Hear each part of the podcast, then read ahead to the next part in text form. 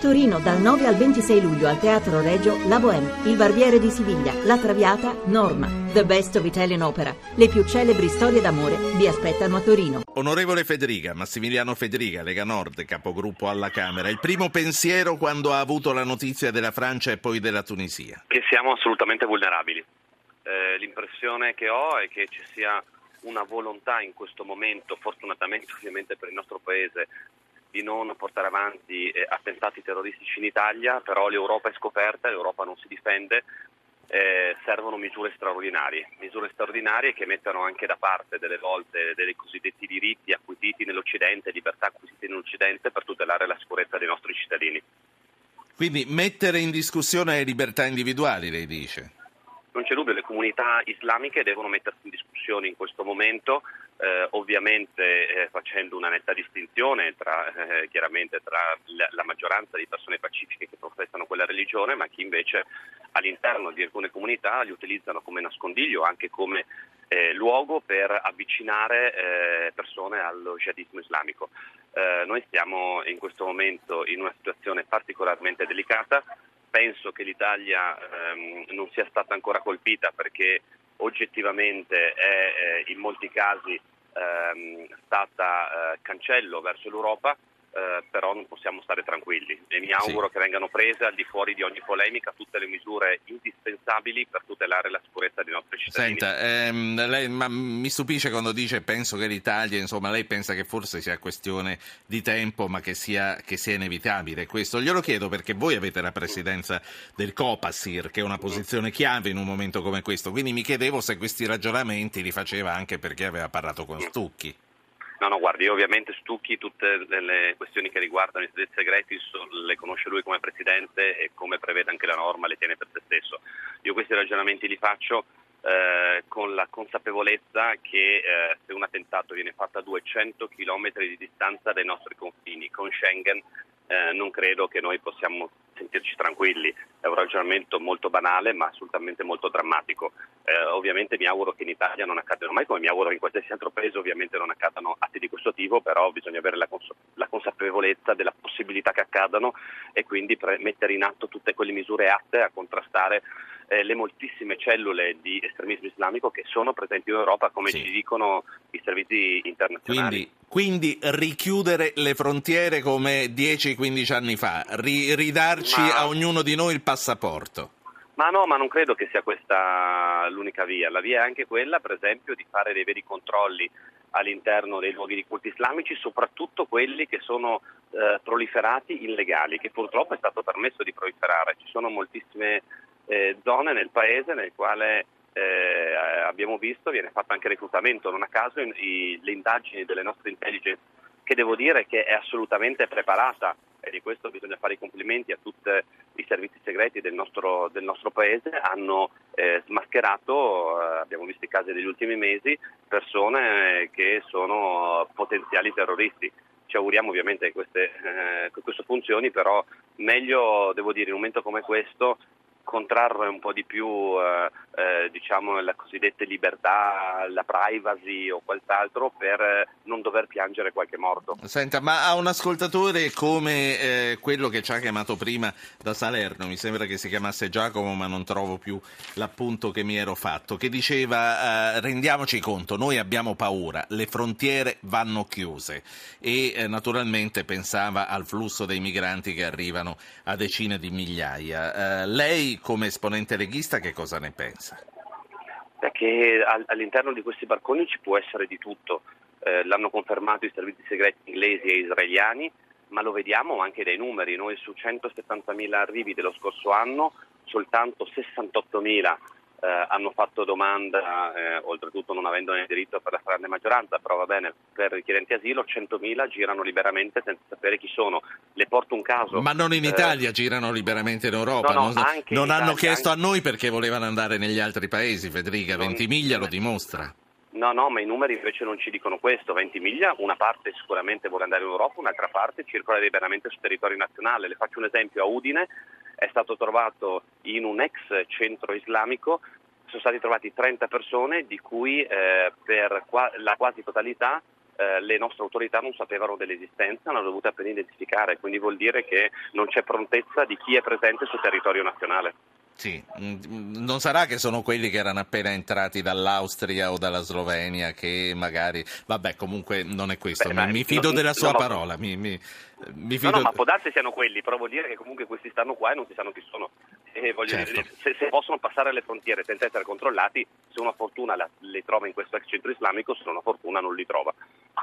Certo, eh, c'è un ascoltatore che chiama dalla provincia di Torino. Roberto, buonasera.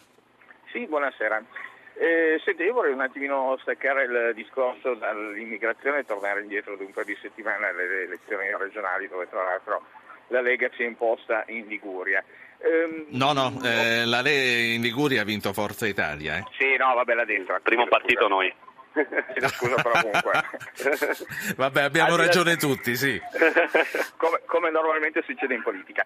Senta, io ho letto un'analisi in cui praticamente si diceva che è strano l'elettorato italiano che vuole le preferenze, ma poi in pratica quando si tratta di utilizzarle non le impiega.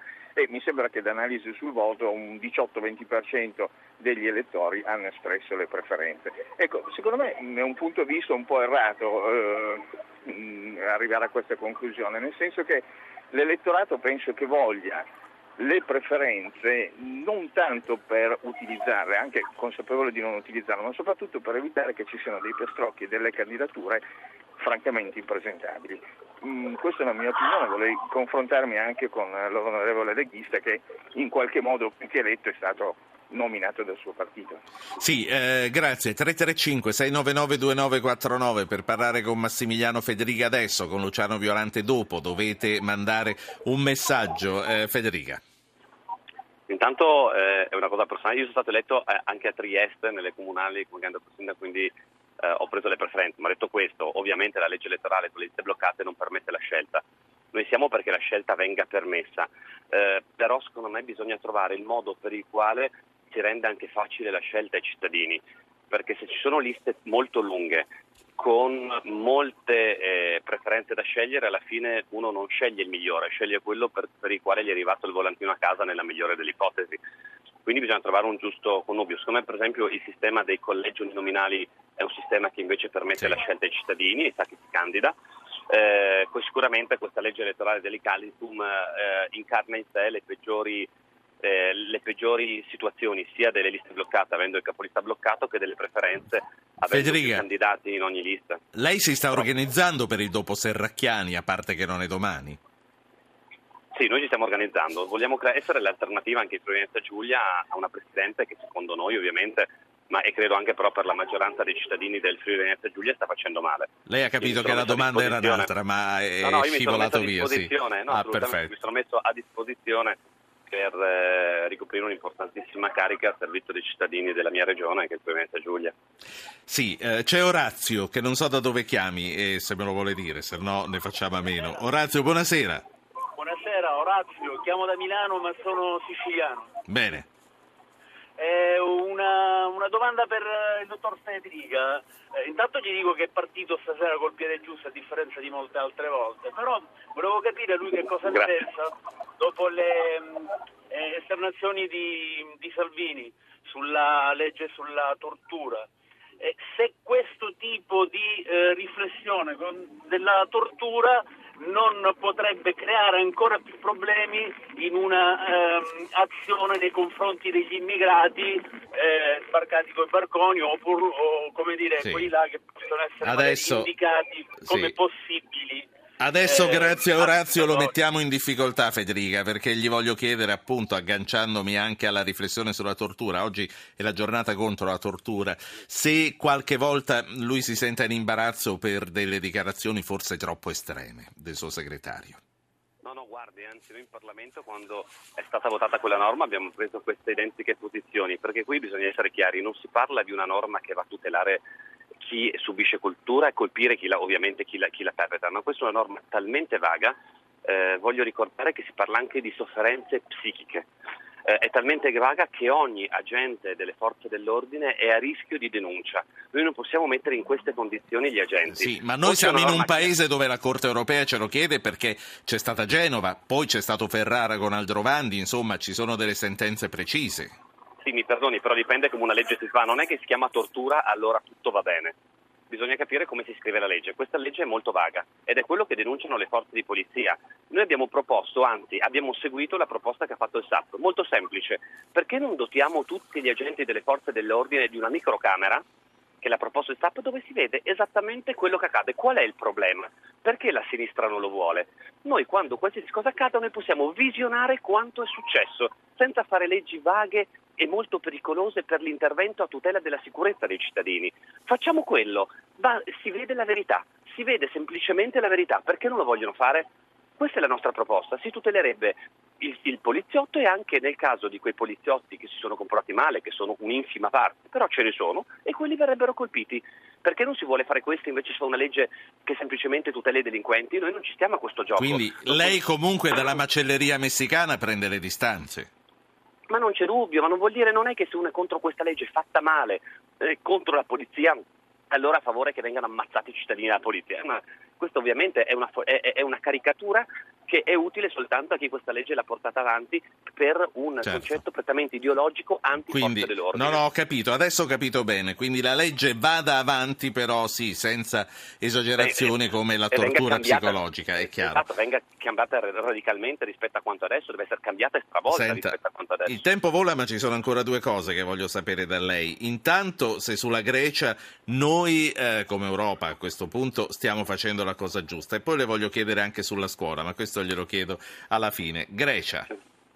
Ma sulla Grecia, guardi, eh, mi sembra che sia un paese che con i numeri, senza andare in opinioni, con le cure europee della Troica, ha portato a un dramma a, per i cittadini di quel paese che sicuramente avevano dei problemi, che sicuramente avevano un'amministrazione pubblica che spendeva e spandeva senza avere risorse.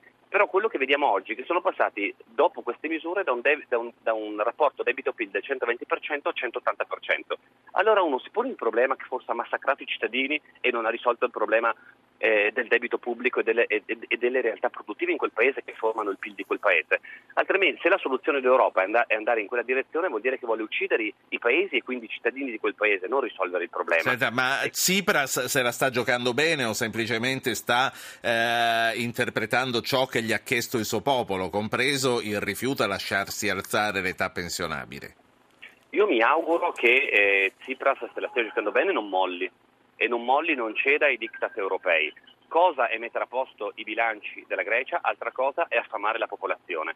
Noi purtroppo abbiamo avuto un governo, dopo il nostro, quello Monti, che invece ha portato avanti quella riforma delle pensioni, che ricordo che a regime porterà le, pensioni, le persone in pensione a 70 anni. Immaginiamoci adesso una persona normale, semplice, un muratore sul tetto a 70 anni prima di dover andare in pensione. Capite che siamo alla follia del burocratismo, del tecno, del, dei tecnici, delle lobby europee che che minano la vita eh, quotidiana dei nostri cittadini.